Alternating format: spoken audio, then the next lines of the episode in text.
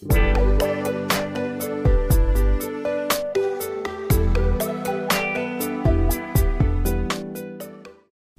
chào quý vị, chào các bạn. Chúng ta lại gặp nhau trong không gian của Hà Thành Hương Xưa Vị Cũ của tác giả nhà báo Vũ Thị Tuyết Nhung. Ngày hôm nay, Phương Nguyên sẽ cùng quý vị và các bạn đến với một món ăn rất quen thuộc, sủi cào mì văn thắn Hà Nội.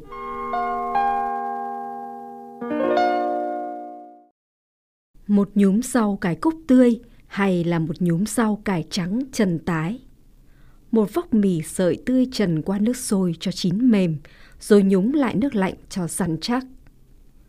Mấy miếng thịt lợn nạc xá xíu trắng hồng, viền đỏ màu hoa hiên thái mỏng bay gió thổi. Đôi miếng gà lợn tim tím luộc chín kỹ, thoảng mùi gừng nướng và hành nướng. Rồi thì gì nữa nhỉ? Một miếng bóng bì vàng hanh hanh tẩy kỹ gừng rượu và trần qua nước sôi một miếng trứng vịt luộc thái miếng cau, đủ cả lòng đỏ và lòng trắng. Mà cốt yếu nhất vẫn là răm bầy miếng bột mì cán mỏng tang, mềm mướt, bọc thịt băm ướp gia vị luộc chín rồi trần lại. Ấy chính là linh hồn của món ăn mà nó mang tên mì vằn thắn. Nhưng sau rốt thì không thể thiếu được răm nhánh hẹ tươi cắt khúc, rác bên trên trước khi chan vào đó một muôi nước dùng to đùng, nóng rãy và thơm nức. Thôi thì nhà hàng đã cho bưng bát ra rồi, không ai có thể nhịn thèm để phân tích cái ngon cái ngọt của món ăn một cách thật rạch ròi, đến nơi đến chốn, trước khi nếm thử thìa nước dùng thơm ngào ngạt. Trước hết, ta hãy thử quan sát cách chế biến món vằn thắn viên hay là món sủi cào viên, món ăn chị em của món mì vằn thắn ấy đầu bếp của nhà hàng ăn Trung Hoa Thái Bảo trên phố Tăng Bạt Hồ, là người gốc Quảng Đông Trung Quốc. Ông tên là Cam Hảo Tùng. Món mì văn thắn hay là sủi cào nguyên gốc của Trung Hoa. Nghe nói là những món ăn thuộc hàng cổ điển, có xuất xứ từ đất Thượng Hải. Trong nền văn hóa Trung Hoa, Thượng Hải cũng là một trong bốn đại trường phái ẩm thực đứng song hàng với Quảng Đông, Tứ Xuyên và Sơn Đông. Trong cuộc đời, tôi đã đi Trung Quốc hàng chục lần, đã từng nếm thử sủi cào, mì văn thắn trong nhiều bữa tiệc buffet lớn nhỏ tại các khách sạn hay tại các hiệu ăn trên các đường phố khi lưu trú ở nhiều tỉnh thành khác nhau. Từ Bắc Kinh, Thượng Hải đến Hàng Châu, Tô Châu, sang Chiết Giang, Nam Kinh, về Hồ Nam, Hồ Bắc, Tứ Xuyên, Vân Nam. Riêng Quảng Đông, Quảng Tây, mà cao Hồng Kông thì cũng đã đặt chân mỗi nơi vài ba lần. Nhưng quả thật, hai món ăn sủi cảo mì văn thắn ấy, ở mỗi nơi đều có chút khác biệt về nước dùng, chứ không hề giống nhau như ta hằng tưởng. Tuy tự chung cũng chỉ là vỏ bánh bột mì, nhân thịt băm hành hoa hay hẹ xanh. Qua bao năm tháng, khi hai món ăn này truyền từ Thượng Hải đến đất Bắc Kinh hay sang đất Quảng Đông, Quảng Tây, chúng đã mang hương vị khác đi một chút. Rồi khi sang đến Hà Nội lại khác đi rất nhiều. Cứ kể ra mà nói thì hương vị phong phú đậm đà hơn hẳn. Hay là chúng tỏ ra hợp khẩu với người mình thì mình ca tụng vậy. Ở Bắc Kinh, sủi cào là món ăn truyền thống trong dịp Tết Nguyên đán – theo phong tục cũ, cứ sáng ngày mùng 1 Tết, cả gia đình tề tựu bên nhau, chung tay gói sủi cảo cùng thưởng thức, ước nguyện cuộc sống no ấm bình an. Sủi cảo Bắc Kinh nhân thịt băm và hành hoa. Họ ăn sủi cảo là ăn khô, chấm với xì dầu, không có nước dùng chan vào, không kèm theo đủ thứ phụ liệu, kiểu xá xíu, gan luộc, trứng luộc bóng trần như bên ta. Ở thành phố Quảng Châu thuộc tỉnh Quảng Đông và thành phố Bằng Tường thuộc tỉnh Quảng Tây thì sùi cào, mì văn thắn có mùi vị giống ở Hà Nội hơn cả. Nhưng cũng không đầy đủ. Nhưng cũng không đầy đủ, phong phú và nói thực vẫn không thể ngon như ăn ở Hà Nội.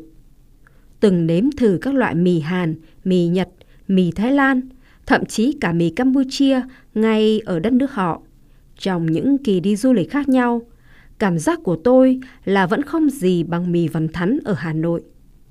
Nhận định ấy còn có thể được xác quyết thêm bởi mấy chuyến đi Sài Gòn.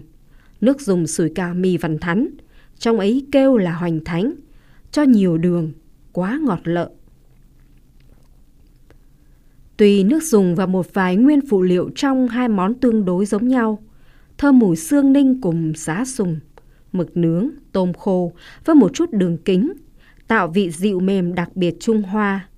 Nhưng cái khác nhau cơ bản của hai món mì vằn thắn và sủi cảo chính là ở phần nhân viên trong bọc bột cán mỏng kia. Viên sủi cảo thì thường lớn hơn viên vằn thắn. Nhân viên sủi cảo thì có thêm tôm tươi băm nhỏ hay để nguyên. Bát sủi cảo thì thường không có mì sợi mà có thêm miếng bóng bì thả. Trong danh mục những món quà Trung Hoa tại Hà Nội, sủi cảo và mì vằn thắn có thể coi là hai thức quà điểm tâm có tính phổ biến và đại chúng khá cao. Đương nhiên vẫn xếp sau các món phở, bún, miến.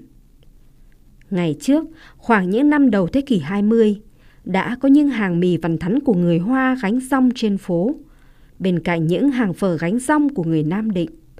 Tiếng gõ của hai chiếc đũa chính là tiếng giao hàng đặc biệt của những gánh mì đó. Sực tắc, sực tắc. Thế nên người Hà Nội còn gọi món mì vằn thắn là món sực tắc. Những quán mì vằn thắn và sủi cào cổ xưa nhất của Hà Nội có lẽ không nằm ngoài khu phố được coi là khu phố tàu của Hà Nội thời trước, như Tạ Hiện, Hàng Buồm, Lương Ngọc Quyến, Lương Văn Can, Hàng Giày, vân vân. Hồi tôi còn đang là học sinh trường cấp 3 Lý Thường Kiệt, thì trên phố Lý Thường Kiệt, gần trường, có một hàng mì vằn thắn của một gia đình người Hoa. Đi qua mềm lòng, ướt môi không chịu nổi. Nhưng học trò thời bao cấp ít khi có tiền mà ghé vào. Rất hãn hữu thôi. Sau khi tôi ra trường ít lâu, trở lại thì không còn hàng mì đó nữa. Chắc là họ đã phiêu giạt về nước sau sự kiện năm 1978 hay đi định cư ở nước ngoài đó chăng? Không biết có đúng không? Nhưng nghĩ lại cũng có chút bâng khuâng, ngậm ngùi. Một tụ điểm sủi cào mì văn thắn mới nổi mấy năm nay, đó là ở đoạn đầu phố Hàng Chiếu. Lúc cao điểm, dễ có đến dăm bảy quán hàng dài rác trên một đoạn phố ngắn. Hàng bán vỉa hè là chính, chất lượng cũng vào hàng kha khá, chứ không thực sự nổi trội. Tên hiệu mì văn thắn Bình Tây trên phố Hàng Chiếu thì khá nổi tiếng. Nước dùng ngọt vị xương và thơm mùi tôm, sợi mì săn chắc nhưng không dai cứng. Giá cả cũng tương đương nhiều cửa hàng khác trên phố Hà Nội, khoảng 40.000 đến 50.000 đồng một bát. Khách quen và khách vãng lai nườm nượp mỗi tối. Cho đến giờ đây thì hàng sủi cảo mì văn thắn trên phố Lương Văn Can dễ có đến hơn nửa thế kỷ rồi cũng nên. Hương vị cũng không mấy thay đổi. Nước dùng ngọt và trong, Tuy nhiên, sợi mì hơi nồng mùi nước cho và có màu vàng sậm. Chị gái trường Vũ Thị Sâm ngày Chị gái trường Vũ Thị Sâm nhà tôi ngày ấy kể một câu chuyện tôi nhớ mãi. Ấy là vào thời bao cấp. Chị thương hai đứa con nhỏ bao năm đi sơ tán vất vả. Khi về lại Hà Nội, chị mới cho chúng đi ăn mì văn thắn trên phố Lương Văn Can. Người Tàu có cách gọi món rất đặc biệt – Người chạy bàn hỏi yêu cầu của khách xong thì gọi vóng từ phòng ăn vào trong bếp báo thực đơn. Hôm ấy bà ta hô, một bát văn thắn nhiều mì cho ba mẹ con nhé. Một bát văn thắn nhiều mì cho ba mẹ con nhé. Hai đứa trẻ con thì háo hức chờ ăn, chả biết gì. Riêng chị tôi thì xấu hổ muốn chui xuống đất. Thế mà gần nửa thế kỷ đã trôi qua. Hai cháu tôi tuổi đều đã ngoại ngũ tuần Công việc, con cái, nhà cửa đàng hoàng. Thì thoảng tụ hội, cháu dâu tôi lại tự nấu mì vằn thắn. Cả nhà ăn thoải mái. Tất nhiên, vẫn phải lên tận cửa hàng chuyên dụng nhỏ xíu trên phố Lương Văn Can để mua mì sợi tươi và vỏ viên sủi cảo, phần thắn. Những thứ nguyên liệu này, Hà Nội vẫn chưa có nhiều nhà tự làm lấy được. Tôi có đến dự một bữa mì tại gia như thế và nhắc lại câu chuyện xưa – Chính bà chị trưởng nhà tôi, năm nay đã 75 tuổi, lại ngẩn ra. Ồ, thế à? Có chuyện như thế à? Sao chị lại không nhớ nhỉ? Bây giờ mà bảo bác quên là bác có mấy cái nhà thì liệu bác có quên không đấy nhỉ? Ngày trước ở phố Đinh Liệt có hai hàng mì vằn thắn, sùi cảo. Đông khách ngang ngửa nhau. Lâu rồi chỉ còn lại duy nhất một hàng. Hồi đại Hà Nội chúng tôi còn đứng chân ở phố hàng dầu. Năm thì mười họa, đúng vào kỳ lĩnh lương. Đám phong viên chúng tôi mới thì thụt rủ nhau ra gọi mỗi người một bát xì sụp. Bây giờ thi thoảng về thăm chốn cũ, mấy chị em lại rủ nhau ra bờ hồ chụp kiểu ảnh kỷ niệm, rồi về đinh liệt ăn bát mì, cũng kỷ niệm nốt trước khi chia tay. Tuy nhiên, chị em chúng tôi nhất thiết yêu cầu chủ hàng bỏ đi miếng sủi cảo rán. Nó vừa lắm dầu mỡ, vừa khô cứng, lùng cùng lại lạc vị nữa. Món này trước không có trong bát sủi cảo mì vằn thắn, mà mới có chừng độ vài mươi năm nay. Nó thích hợp với thực khách trẻ hơn chúng tôi cũng nên. Nhưng có người lại nói, chẳng qua miếng sủi cảo rán ấy cũng như cái quẩy thôi, ăn cho nó đa dạng hương vị, có ảnh hưởng gì đâu. Thôi đành. Mà miếng bóng bì của đa số các nhà hàng sủi cảo mì vằn thắn đều là bóng bì loại 3, lại không được tẩy kỹ bằng gừng rượu theo lối truyền thống, nên ăn thường có mùi hôi, bỏ thì tiếc, ăn thì phá mất cảm giác toàn hảo. Các quán mì văn thắn trên phố Hàng Lược, Trần Nhật Duật, Đường Thành, Mai Hắc Đế, phố Huế, Yên Phụ, Nguyễn Biểu, Huỳnh Thúc Kháng, Trần Hưng Đạo, Yên Thái cũng đều có một lượng khách quen lâu năm đáng kể. Tuy nhiên, cũng như món phở, khách quen mỗi hiệu đều hợp với cách gia giảm nêm nếm riêng của mỗi nhà hàng. Bởi thế, khi chuyện gẫu với nhau rất dễ mâu thuẫn quan điểm. Rốt cục, bầu bạn gặp nhau mỗi lần lại kéo nhau đi ăn thử tại cửa hàng mà ai đó trong nhóm khoe ra. Ăn xong, có thể khen xã giao mỹ ý của chủ tiệc đôi câu, chứ khi ai về nhà ấy lại cứ tìm đến quán quen yêu thích của mỗi người. Như mẹ tôi, thùa sinh thời, sống gần 70 năm giữa lòng khu phố cổ, mà mỗi lúc thèm ăn mì vằn thắn, bà lại tìm về tận khu ngũ xã là chốn tổ thân thương. Khen nước dùng ở quán quen bên cổng đình thờ tổ nghề đúc đồng ấy là hợp giọng nhất. Tôi có đưa cháu chuyên buôn bán đồ cổ thì nhất mực khen quán mì vằn thắn ở phố Đình Ngang. Quán tuy chật hẹp nhưng đông đúc, nước dùng trong veo, thịt tươi thơm, chủ quán vui tính hay nói đùa.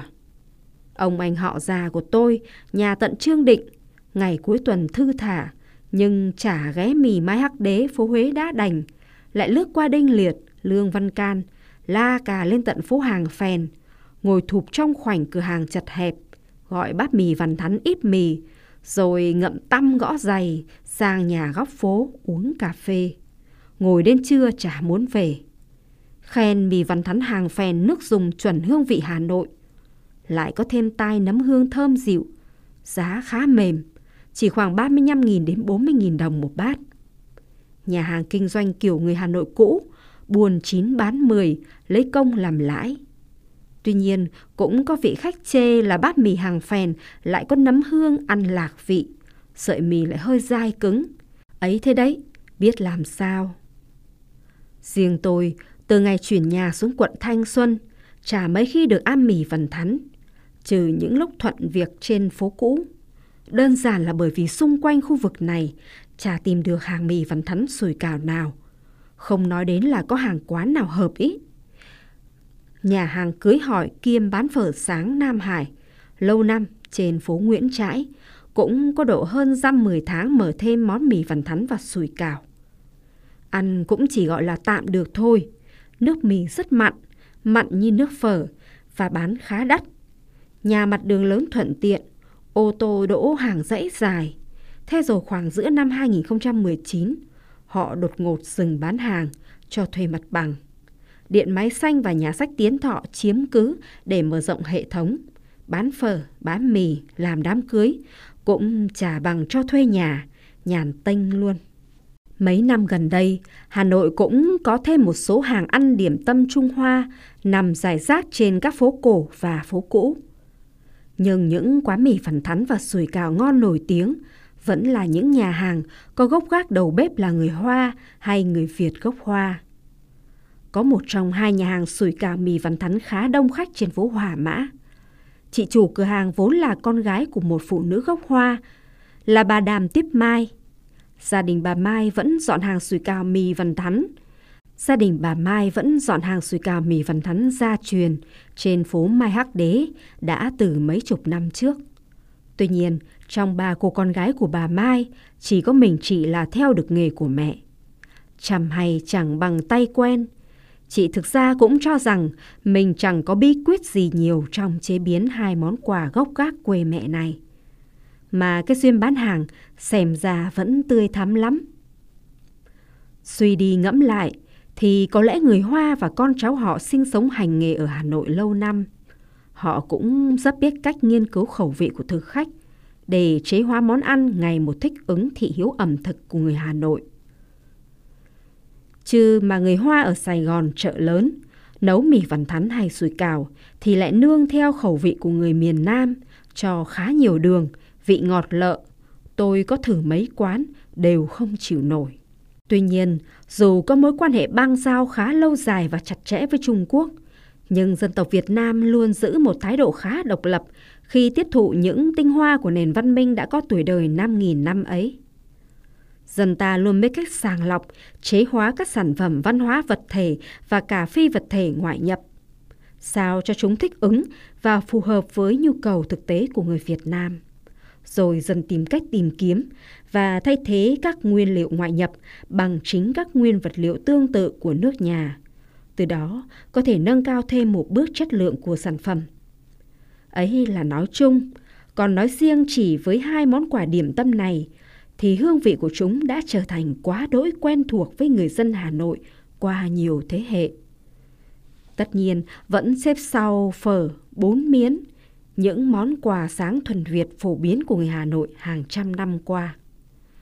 Cho đến bây giờ, chúng tôi hoàn toàn có thể khẳng định được rằng không đâu trên thế giới, kể cả ở đất nước Trung Hoa, có được món sủi cào hay mì văn thắn tuyệt hảo, hợp khẩu vị người Hà Nội như ở đất Hà Nội, Việt Nam. Xin mở ngoặc và xin nhấn mạnh rằng đó là so với khẩu vị Hà Nội chứ không dám lạm bàn với thử khách các vùng miền khác. Thật thế, nếu không tin, xin quý thính giả hãy cứ tự tiến hành cuộc thử nghiệm riêng của mình trước khi trở về với những quán sủi cảo mì văn thắn ở Hà Nội ta. Nếu có thể nói điều gì khác đi, xin hãy bổ sung ý kiến cho phong phú nhé. Tái bút Có một điều thiếu sót là tôi chưa từng được thưởng thức sủi cảo mì văn thắn Hải Phòng. Vì mỗi lần xuống Hải Phòng, tôi chỉ nhăm nhăm bánh đa cua, nem cua bể, bánh mì cay, ốc luộc, đã hết cả một ngày. Nhưng nghe chị Sâm và em Vân tôi đều làm dâu Hải Phòng, đã trên dưới nửa thế kỷ kể chuyện, thì cũng đáng phải xem lại nhận định của bản thân. Chuyện là Hải Phòng có mấy quán sủi cảo mì văn thắn ngon nức tiếng, cũng do đầu bếp Hoa Kiều làm chủ, có thể còn ngon hơn ở Hà Nội nữa kìa. Một quán trên đường Mê Linh, một quán trên đường Đinh Tiên Hoàng và một quán ở phố Kỳ Đồng. Quán Kỳ Đồng còn nổi danh là quán mì chậm, nghĩa là ai muốn ăn phải ngồi chờ rất lâu. Vậy nên nếu có dịp xuống chơi Hải Phòng kỳ tới, nhất định tôi sẽ thử. Câu chuyện về món sủi cào mì văn tắn Hà Nội đến đây xin được tạm dừng. Cảm ơn quý thính giả đã quan tâm lắng nghe. Câu chuyện hôm nay xin dừng lại ở đây. Xin mời để lại các bình luận để chia sẻ cảm xúc, ý kiến, like và share nếu thấy mẩu chuyện thú vị. Hạt Thành hương xưa vị cũ xin trân trọng cảm ơn quý vị và các bạn. Thân mến, chào tạm biệt.